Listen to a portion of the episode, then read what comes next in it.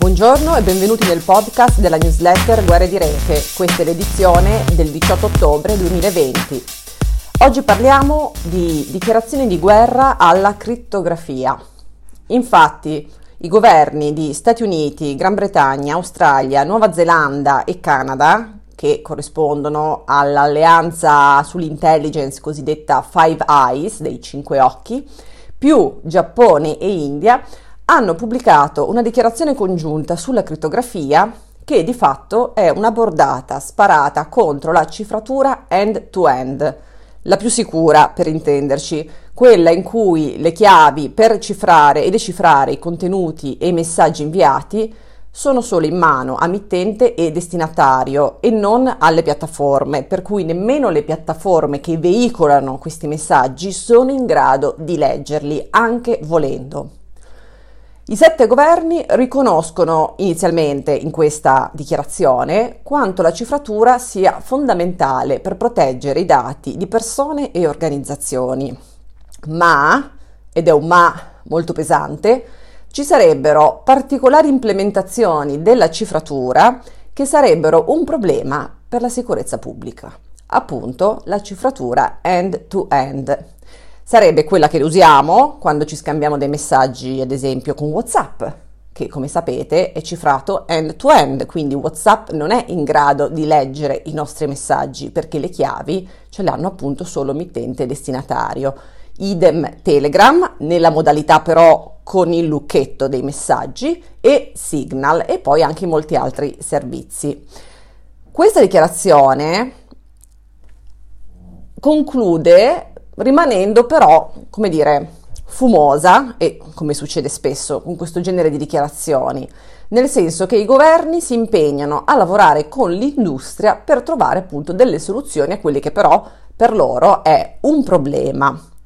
E alla fine non parlano più solo di cifratura end-to-end come ad esempio in queste app, ma anche di cifratura dei device, cioè dei telefoni, dei computer le applicazioni ad hoc custom encrypted e la cifratura su piattaforme integrate, cioè più o meno tutta quella più robusta.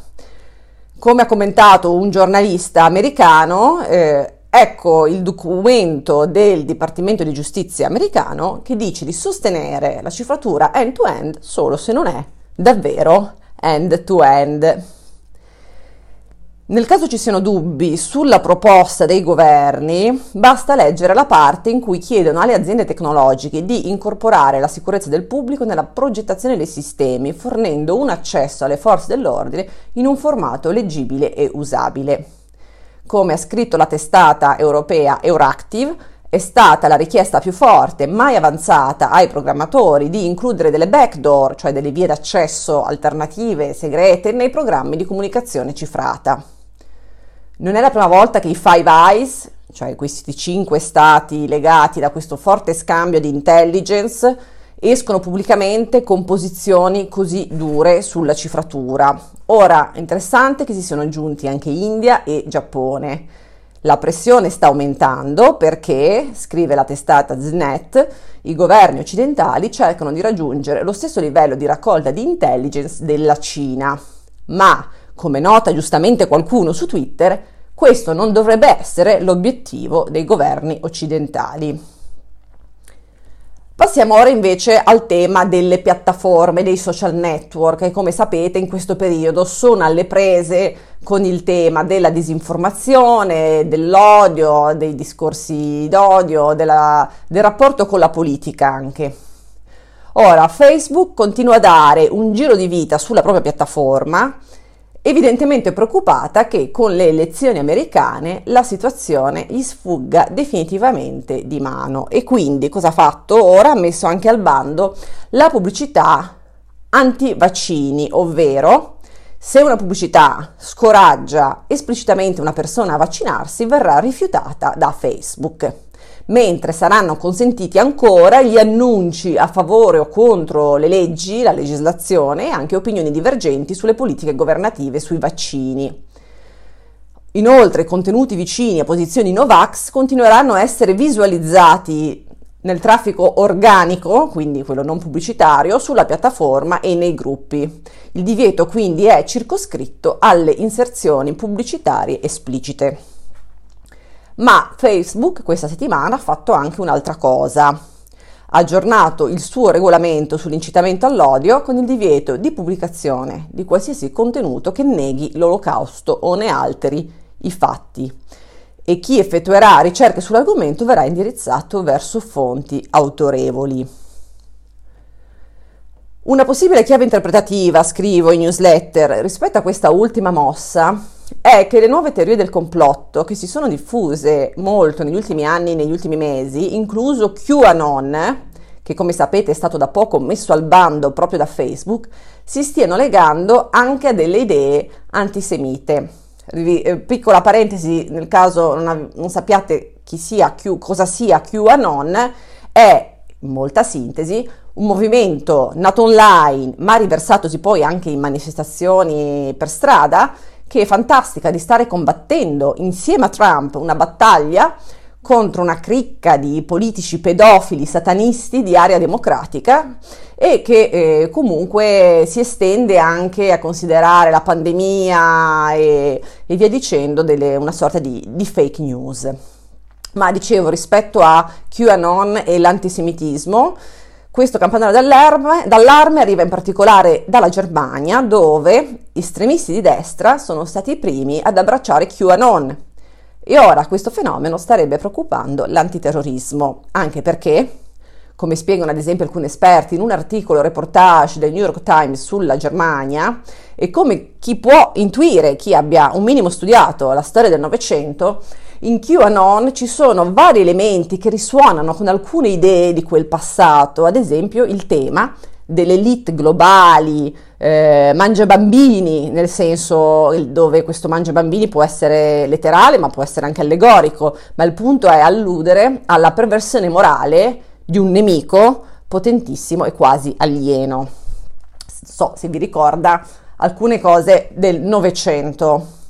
Ma, scrive BBC, QAnon è sbarcato anche in Gran Bretagna, dando vita a dei gruppi Facebook, ma anche a delle manifestazioni di, pa- di piazza nel segno, dico io, opportunamente anacquato del salviamo i nostri bambini dove si mescolano ovviamente dei vecchi scandali interni britannici su singoli politici alla mitologia centrale di QAnon, che appunto, come dicevamo, è la cricca di pe- politici pedofili satanisti. Ma QAnon, tornando negli Stati Uniti, che è la sua patria originaria, diciamo così, starebbe anche dividendo singole famiglie americane, racconta un altro reportage del Washington Post, inclusi matrimoni ventennali e rapporti madre-figlio. E poi c'è un'interessante intervista fatta da CNN a un ex eh, seguace di QAnon, che però poi insomma ne è uscito, e, e che racconta eh, la sua esperienza, si sente anche in colpa per, eh, per, aver creduto, diffuso queste idee e dice che insomma il suo consiglio è comunque di avvicinarsi con empatia alle persone che credono a teorie del complotto. Sempre stando sul tema della disinformazione, bisogna però anche ricordare il ruolo giocato dai media tradizionali e dai politici. Infatti, quando veniamo alla disinformazione, a essere determinanti sono ancora questi attori tradizionali, specie negli Stati Uniti, ma non solo. La scorsa volta in newsletter avevamo parlato del voto via posta e di quanto Trump e dei media come Fox, Fox News, fossero cruciali nel fomentare delle paure e anche delle voci in realtà abbastanza infondate sul rischio di brogli diffusi. Ora, in questi giorni, un articolo di Valigia Blu ha esaminato la questione a partire da vari studi e conferma ancora di più questo aspetto. Dice i picchi di attenzione sui social media e nelle storie pubblicate dai media mainstream sono chiaramente correlati e raccontano in maniera evidente che ogni volta sono stati scatenati prevalentemente da una dichiarazione rilasciata da Trump attraverso uno dei suoi tre canali principali, Twitter, incontri con la stampa e interviste televisive. Il Partito Repubblicano e i suoi esponenti, scrive sempre Valigia Blu, giocano un ruolo prominente nel rilanciare le false affermazioni del presidente. Quindi qua insomma si chiama in causa la responsabilità dei media e dei singoli giornalisti. Sempre restando sulla questione, il tema delle elezioni americane, parliamo invece di, come dire, le strategie anti-leak politici, ovvero Twitter, e questo è stato un caso che ha creato un grosso polverone, ha messo al bando un articolo di una testata, diciamo, tradizionale, il New York Post, perché eh, l'ha messo al bando? Perché ha bloccato la condivisione di quest'articolo. Ora, quest'articolo era, riguardava questa storia sul figlio di Joe Biden, Hunter. E, um, è stato presentato come un'esclusiva del New York Post, ottenuta dall'avvocato ex eh, consigliere spalla fidata di Trump Rudy Giuliani.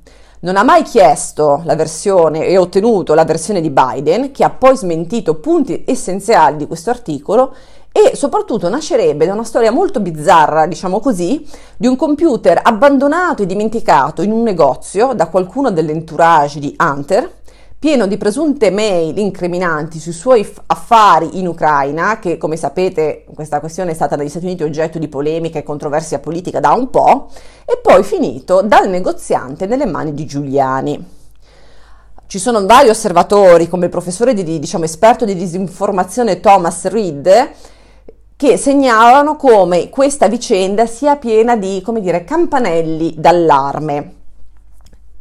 Tra l'altro il punto è che dopo eh, il 2016 e gli attacchi, i leak subiti dai democratici, alcune piattaforme avevano detto che avrebbero preso dei provvedimenti nel caso di materiale hackerato e poi leakato online. Scusate questi termini inglesizzati, ma per capirci più velocemente. In particolare Twitter aveva pubblicato una policy sulla distribuzione di materiale hackerato che proibiva la diffusione sulla piattaforma di contenuti che erano stati appunto ottenuti via hacking e che contenessero infirma- informazioni private, segreti commerciali o potessero danneggiare fisicamente qualcuno. Però, sempre secondo la stessa Twitter, si poteva discutere di un hack e quindi anche diffondere articoli sull'argomento, a patto che non si includessero informazioni private di qualcuno. Ora, questo è stato, diciamo, la policy che è stata applicata da Twitter nel caso del New York Post. Non è chiaro ed è controverso quanto questo articolo del New York Post rientrasse effettivamente in questa policy, anche se Twitter si è difesa dicendo che l'articolo conteneva effettivamente delle informazioni personali. Per alcuni, però, tra cui anche esponenti della Freedom of the Press, la decisione di Twitter sarebbe stata comunque una forzatura, una sorta di censura.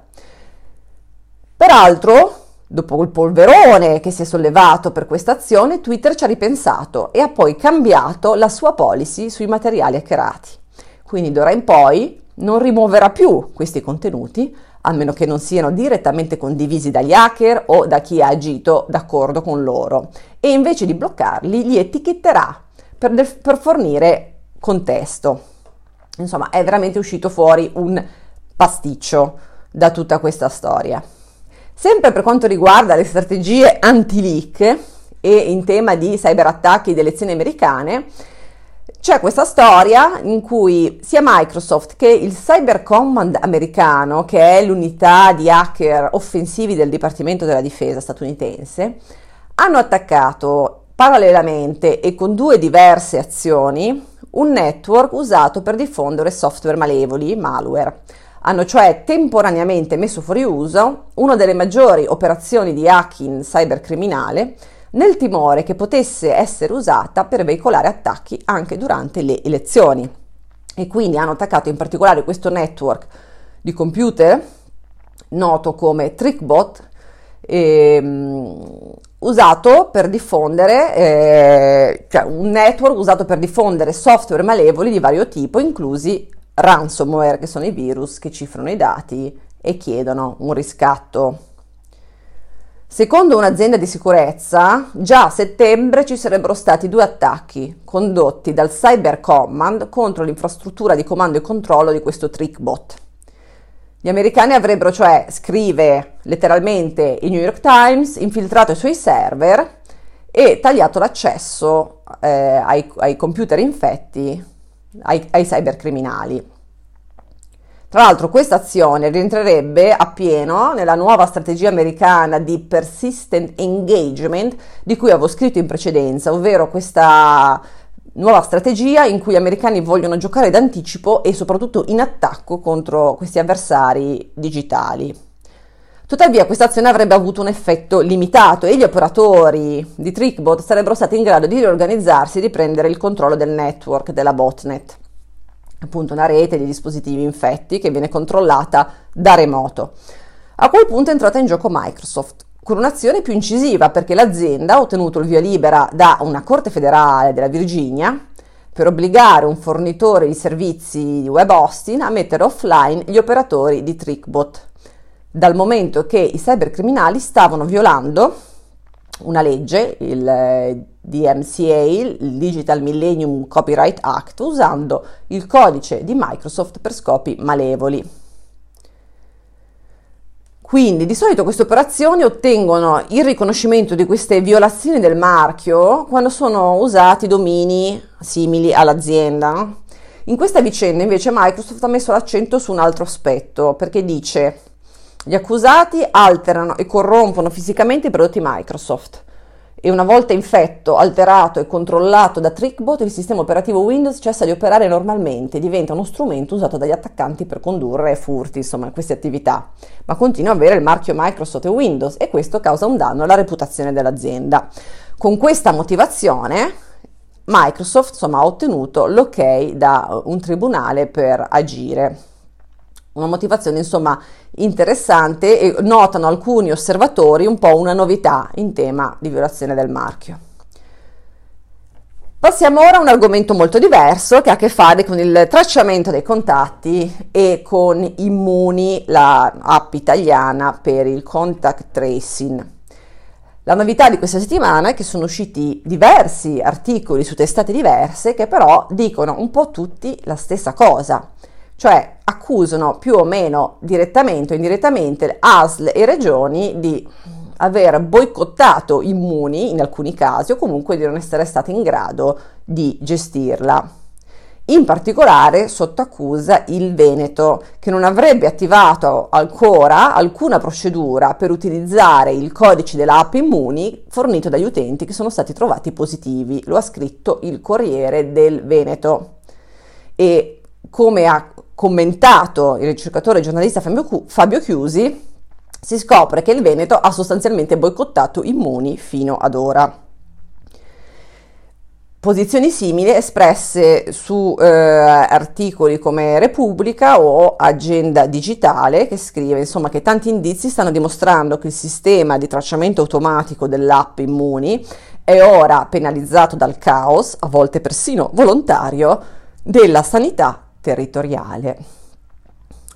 Accusa poi certificata, sto sempre citando Agenda Digitale, del sottosegretario alla salute Sandra Zampa che ha parlato alla sete di delitto politico contro l'app, imputandolo al leader del centrodestra e governatori anche di sinistra.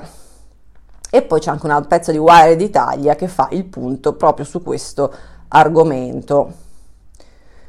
Concludo con una notizia in cui diciamo, si parla di come è stata smantellata in Italia una gang di truffatori che usavano la tecnica del BEC, che sta per Business Email Compromise, che è una tipologia di truffa in cui in genere viene compromessa la posta di un'azienda per inserirsi nelle comunicazioni con un'altra azienda e diciamo dirottare dei pagamenti che sono dovuti a qualcuno sul conto dei criminali. È una truffa molto insidiosa da non sottovalutare e su cui si può agire eh, lavorando molto sulle procedure interne, cioè mh, nel senso stabilire delle procedure per cui ad esempio quando arriva una richiesta in cui appunto c'è la richiesta di un cambio di IBAN eh, da parte di qualcuno, si devono attivare delle altre verifiche utilizzando canali di comunicazione diversi da quelli da cui è arrivata la richiesta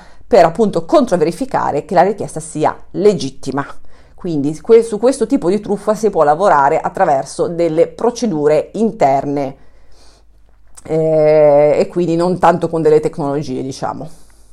Infine segnalo tra le altre cose della newsletter questo report annuale sullo stato della rete di Freedom House, Freedom on the Net 2020, che purtroppo eh, segnala come la pandemia stia accelerando il declino di una internet libera.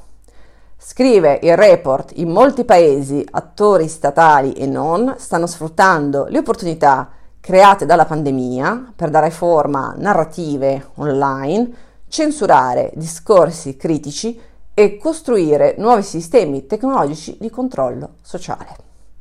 E con questa nota di ottimismo concludo il podcast e noi ci sentiamo la prossima settimana. Ciao!